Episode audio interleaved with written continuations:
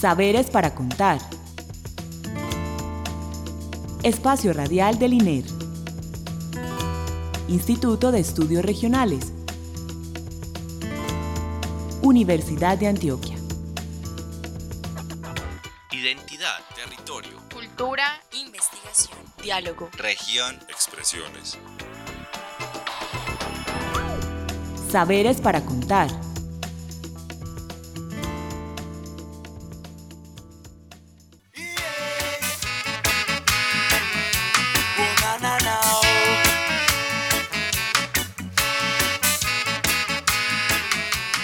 Buenas noches. Les damos la bienvenida a nuestro programa Saberes para Contar, el espacio radial con el que el Instituto de Estudios Regionales comparte con ustedes los conocimientos que producimos en el INER, los grupos de investigación con los que lo producimos, eh, demás aliados pues que vienen a esta cabina, investigadores, eh, bueno, en fin, y que nos cuentan pues sus experiencias.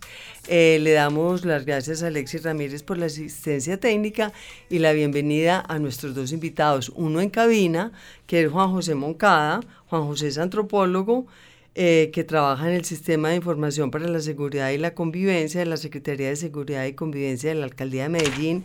Buenas noches, Juan José. Buenas noches, Clara, ¿cómo estás? Muy bien, muchas gracias. Gracias por estar acá.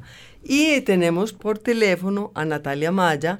Natalia es periodista, ella es investigadora del Observatorio de Seguridad Humana del Instituto de Estudios Regionales. Natalia, buenas noches. Buenas noches, Clara. Bueno, eh, muchas gracias por estar acá. Bueno, el tema que vamos a tratar hoy es un tema eh, muy importante, muy triste también, es el tema de la extorsión en Medellín. Eh, eh, primero que todo, Juan, que ya que estás acá en la cabina, te pregunto, eh, esa alianza entre la alcaldía y el Observatorio de Seguridad, ¿por qué se da? Muy bien. Te comento antes de esa alianza un pequeño antecedente de esa investigación que nos llevó a esa alianza. A principio del año 2016, el Sistema de Información para la Seguridad y la Convivencia decide darle mm, trámite a una investigación sobre extorsión dentro de un conjunto de hechos delictivos que ocurren en la ciudad. Pero tradicionalmente la extorsión ha sido vista como una práctica delictiva. Sin embargo, nosotros la enfocamos desde otro lado. Estábamos viendo que a partir de unas experiencias y conocimientos preliminares de lo que ocurre en materia de seguridad, inseguridad y violencias en Medellín, veíamos que había una suerte de regulación ilegal del orden social y había como unas disputas de poderes con el Estado, una cosa no muy clara y tal y la extorsión podría ser una de las maneras de hacer visible, reitero, una de las maneras porque hay muchas formas de hacer visible esa problemática de la ciudad. Entonces, Ese allí y ese control, pues ese control social y territorial. Correcto. Entonces, en el año 2016, eh, el CISC, que es la abreviación del Sistema de Información para la Seguridad y la Convivencia, hace una primera investigación prácticamente sobre el qué y el cómo de la extorsión en la ciudad. Entonces es una mirada general de la ciudad y allí encontramos que en efecto, más que una regulación ilegal del orden social, lo que encontramos son tres ideas fundamentales. La primera es que hay un control territorial ilegal muy fuerte que es mm, creciente en la ciudad, que se extiende, se expande y se, diversifica. Esto es muy relevante porque nos permite entender otra situación que es una em, protección violenta, un concepto o una idea de protección violenta. Es decir, a través de la extorsión se está haciendo visible una protección que ejerce el crimen organizado, y aquí hago una aclaración, no es delincuencia común, es crimen organizado porque son conceptos muy diferentes y poderes muy diferentes. Es decir, se le está cobrando a la, en términos muy, muy generales, se le está cobrando a la ciudadanía de diferentes maneras, muy diferentes maneras, por una protección del mismo actor criminal. Y lo tercero es una disputa por la soberanía del Estado. Eso fue lo principal que encontramos en, en 2016. Y eso lo hicimos visible a través de algo que denominamos como tipos de extorsión, es decir, cómo están extorsionando a la gente en Medellín. Bueno, de eso vamos a hablar ahora. Pero entonces, volvamos a la pregunta, ¿por qué se aliaron con el INER?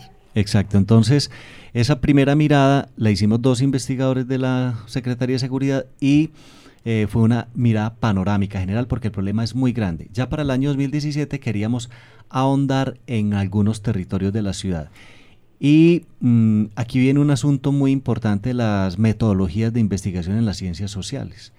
Entonces resulta que mm, hay unos eh, modelos o unos parámetros clásicos de investigación, es decir, hay una metodología de investigación social que tú puedes utilizar unas u otras herramientas en términos generales. Ahorita podemos hablar en detalle de esas metodologías, ¿cierto? Bueno, entonces yo quisiera preguntarle, a, a ver, ¿tienes algo para...? Sí, entonces es que precisamente por esas metodologías no es tan fácil indagar el tema, entonces necesitamos de un socio estratégico que nos permitiera aplicar unas metodologías que, nos que fueran seguras para nosotros, seguras para las personas y que nos permitieran además recopilar información verídica de lo que ocurre en terreno, porque ante un tema tan, tan sensible, no cualquier metodología te va a permitir emerger información veraz sobre el asunto. Entonces, por eso eh, optamos por un grupo de investigación, pensamos en un, en un instituto de investigación, algo así, un grupo de investigación, y encontramos que quien tuviera más confianza en los territorios, para investigar actualmente en Medellín, que fuera un actor seguro para nosotros, era el Observatorio de Seguridad Humana de Medellín y por eso optamos por ellos para indagar en cuatro territorios en particular.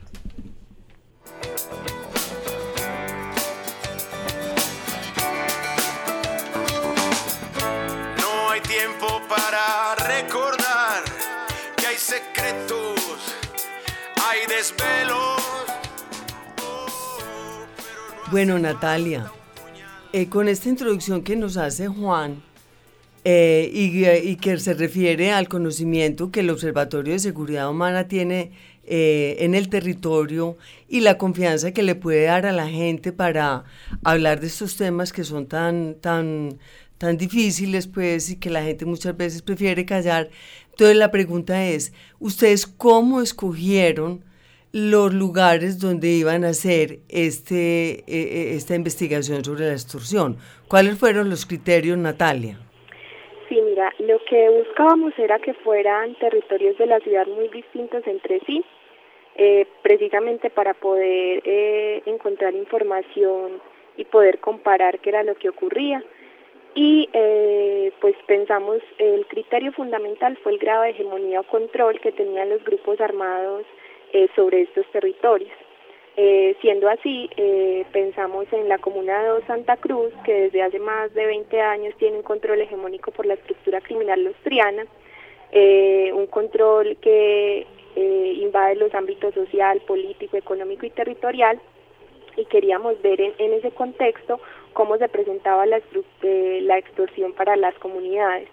Eh, por su parte, también quisimos indagar por la Comuna 5 Castilla, que tenía unas dinámicas de control territorial similares a las de la 2, pero allí no había un actor hegemónico, sino que había una disputa por cerca de 17 estructuras criminales que pudimos identificar. ¿Cuántas? 17. Sí. En la Comuna 5, y articuladas a, a bandas criminales y a grandes organizaciones delincuenciales. Eh, y hay un territorio que nos llamaba mucho la atención de un proceso que tuvimos como Observatorio de Seguridad Humana en 2016, que era la Comuna 15 Guayabal. Eh, nosotros lo que nos dábamos cuenta es que es una comuna poco explorada para estos temas y que tenía una particularidad y es que su suelo es mixto. Entonces allí confluyen instituciones públicas, empresas privadas, residencias y también pudimos darnos cuenta que hay alrededor de 16 grupos criminales que hacen presencia. Entonces queríamos ver, además de, de ese, esa confluencia como de, de, personas, de empresas, de instituciones, cómo se podría presentar la extorsión allí, también había otro factor fundamental y es la preeminencia del narcotráfico como renta ilegal o actividad económica eh, muy importante para muchos de sus pobladores, desde que en el 51 se declara Barrio Antioquia como eh, zona de tolerancia. Entonces queríamos explorar como qué particularidades eh, podría presentar la extorsión en este territorio, muy distinto a los dos anteriores, y finalmente quisimos también concentrar la mirada en la Comuna 16, que sabemos que es una de las más grandes de la ciudad, que tiene alrededor de 21 barrios, todos muy diversos, eh, socioeconómica y culturalmente, y donde sabemos que hay fuertes, fuertes disputas en, un, en lo que se ha dado en llamar la periferia pues de, de la comuna. Entonces, básicamente fueron esos como los criterios para intentar explorar y acercarnos a las voces, los testimonios y las realidades de quienes viven y padecen la extorsión en la ciudad. Perfecto. Eh, la 16 es Belén, ¿cierto, em, Natalia, Juan? Pero entonces ustedes trabajaron en lo que llaman la periferia, no en el parque de Belén, aunque o todo Belén. Muy buen apunte. Dentro de las comunas priorizamos unos sectores, o al menos eso fue lo que lo que intentamos como para rastrear esos liderazgos con los que podíamos hablar inicialmente y hacer como un mapa de actores y contactos porque es un tema al que no se le puede preguntar a cualquier persona, ¿cierto? Y habíamos identificado que precisamente por esa diferenciación en la 16 de una lo que llaman una centralidad próspera y una periferia donde pasan todas las problemáticas de inseguridad y violencia, eh, que en la 16 habían sectores donde no había un control territorial de una estructura criminal identificada, pero también se extorsionaba por las rentas criminales que podrían obtener de allí. Entonces también indagamos por el Parque de Belén, eh, y las calles 30 y 30A, que es un sector comercial bastante importante, donde encontramos que se presentan unos tipos de extorsión específicos, así no haya una presencia o un control hegemónico de un grupo armado eh, puntual como el grito de los dioses con tambores africanos, suramericanas voces. Los herederos latinos con kilos de sabor y toneladas del estilo. La maravilla del siglo representa las calles, la cultura, buenos ritmos. Es George, es swing y sin bling bling. No la guerreamos hasta el fin. Sé que soy un alcohólico empedernido, entretenido. Bueno, la música está pues perfecta para el tema. Entonces te quiero preguntar, Juan, ¿cuál es ese, contexto territorial de la extorsión?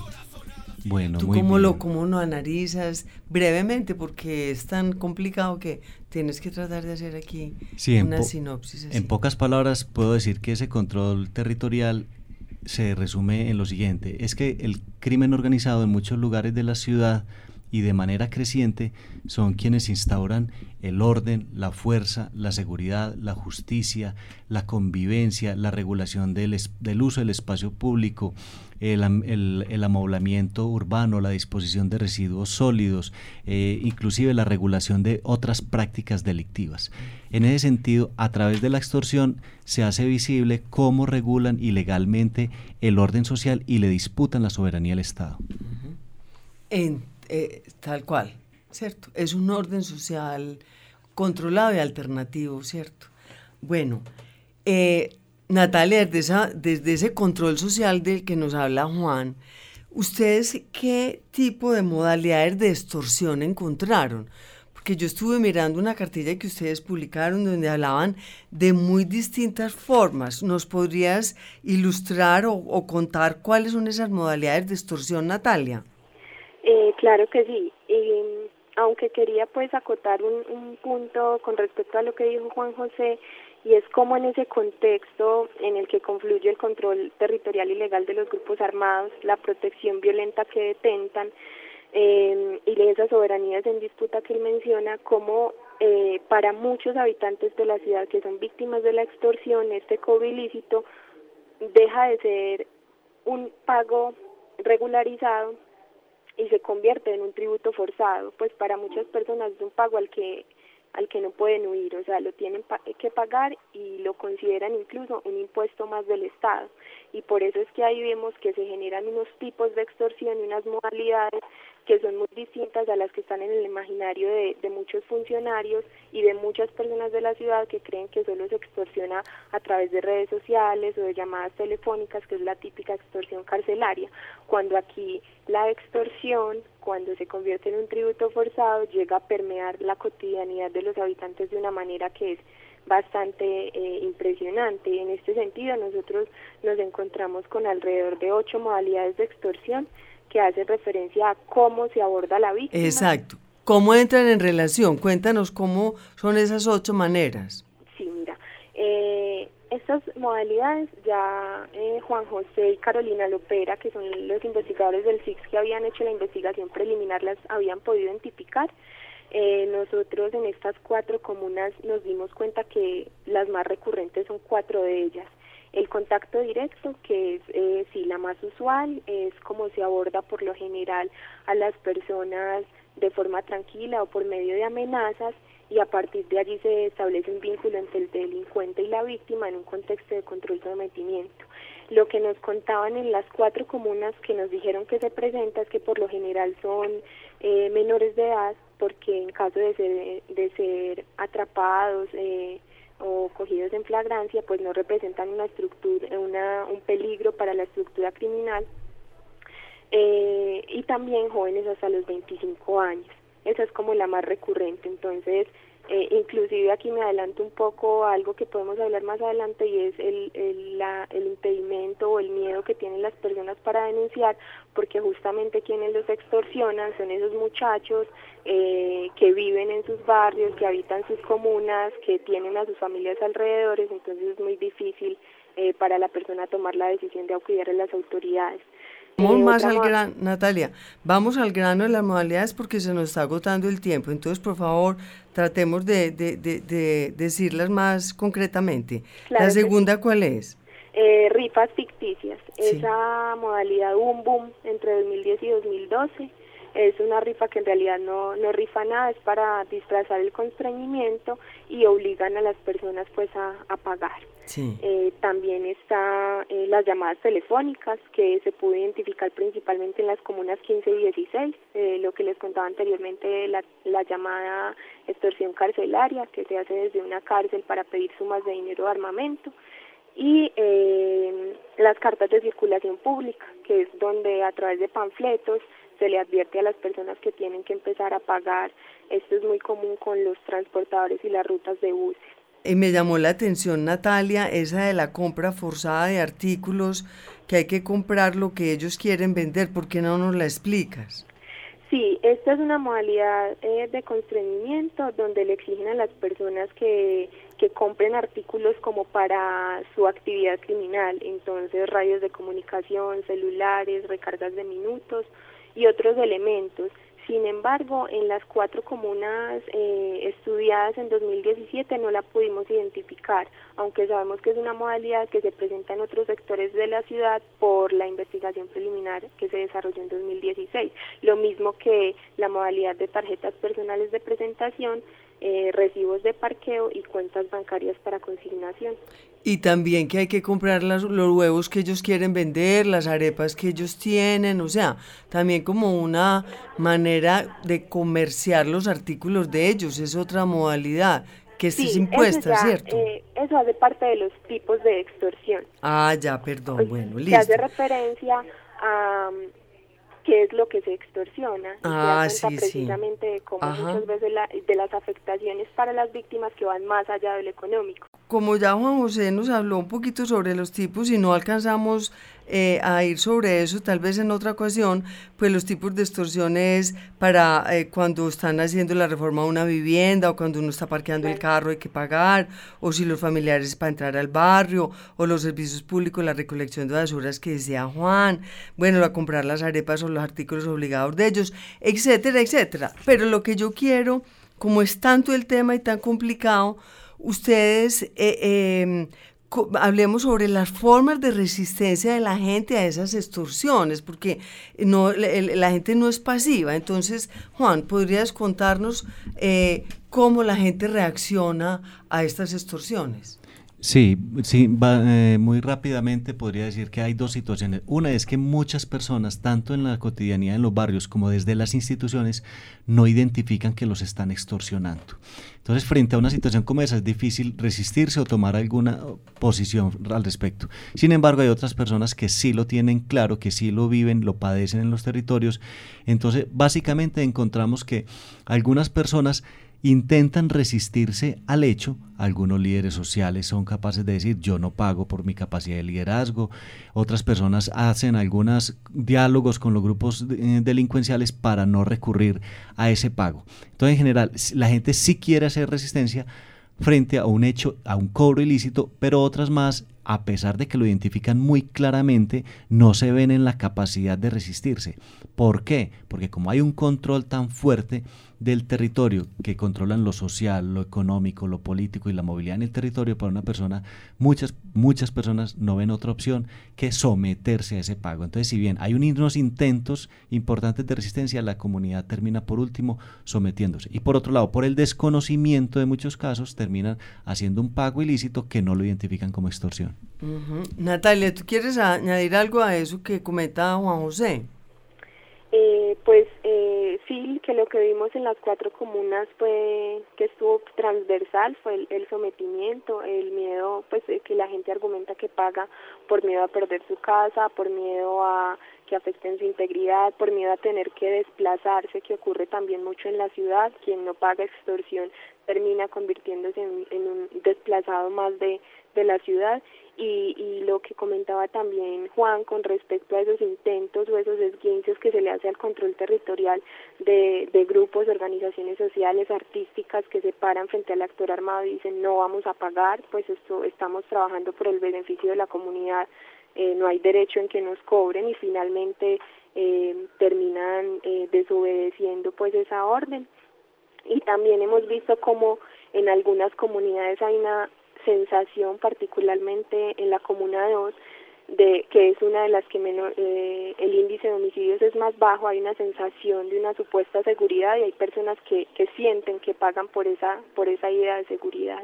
Bueno, eh, como nos quedan unos poquitos minutos, eh, de aquí en adelante, o sea, en estos últimos minuticos, ¿ustedes qué recomiendan? O sea, ustedes, ustedes hacen una serie de recomendaciones pues me imagino que será el Estado, ¿cierto? Que es el, el que, cuya función es velar por la seguridad de sus ciudadanos.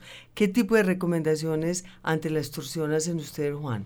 Sí, después de conocer todo este contexto, la principal recomendación es que el Estado intervenga sobre las causas estructurales en las que ocurre no solo la extorsión, sino un conjunto de prácticas delictivas y donde prospera un amplísimo poder criminal el tradicional enfoque eh, operativo, es decir, basado en investigación, inteligencia, operativos, capturas, judicialización, eh, se queda muy corto para atender la problemática. Entonces, si bien eso hace parte de una forma de intervenir del Estado, ese no debe ser el nodo, es decir, la parte central de la intervención.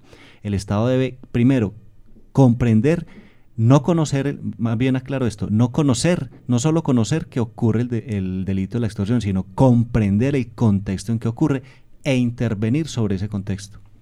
Usted dice una cosa muy clave y es que ese orden social alternativo también tiene sus fisuras. Entonces es como tratar de metérsele por esos huecos a ese orden y fortalecer la sociedad civil. Por ese lado, Natalia, ¿ustedes qué proponen ya para terminar en el fortalecimiento de la sociedad civil?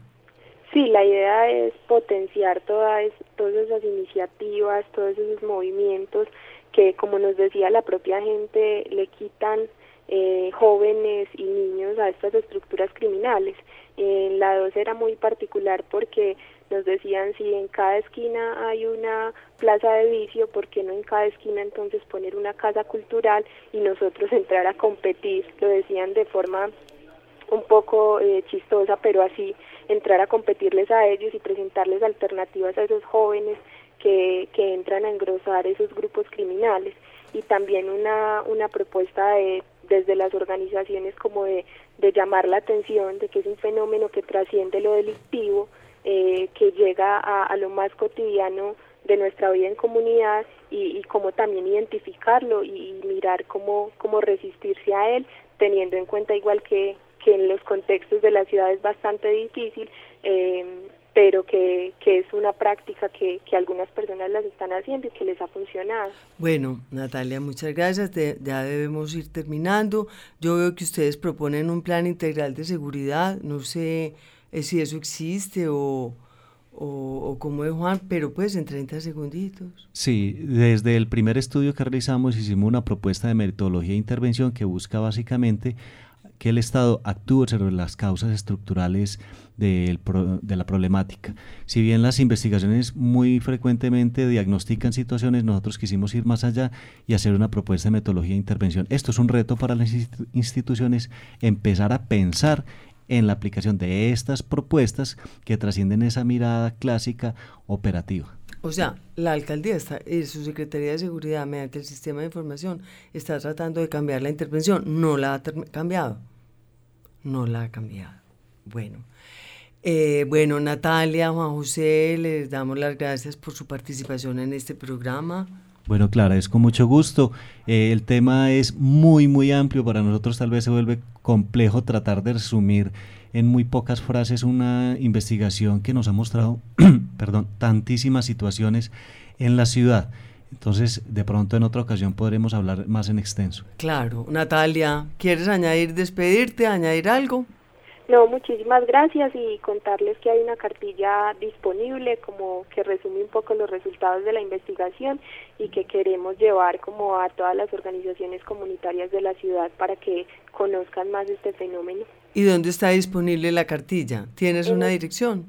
Sí, en este momento se encuentra en el Centro de Documentación del Instituto de Estudios Regionales, pero el propósito es comenzarlo a distribuir eh, en las comunas en las que se hizo el estudio y en otras partes de la ciudad. Bueno, Natalia, muchas gracias. Gracias a los dos. Con mucho gusto, Clara. Gracias, Natalia. Le, le damos las gracias a Alexis Ramírez por la asistencia técnica, a Caterine Montoya por la realización. Recuerden que pueden escribirnos a saberes para contar gmail.com. También estamos en Facebook y en Twitter. Estuvo con ustedes en la conducción Clara Inés Aramburo. Feliz noche y muchas gracias.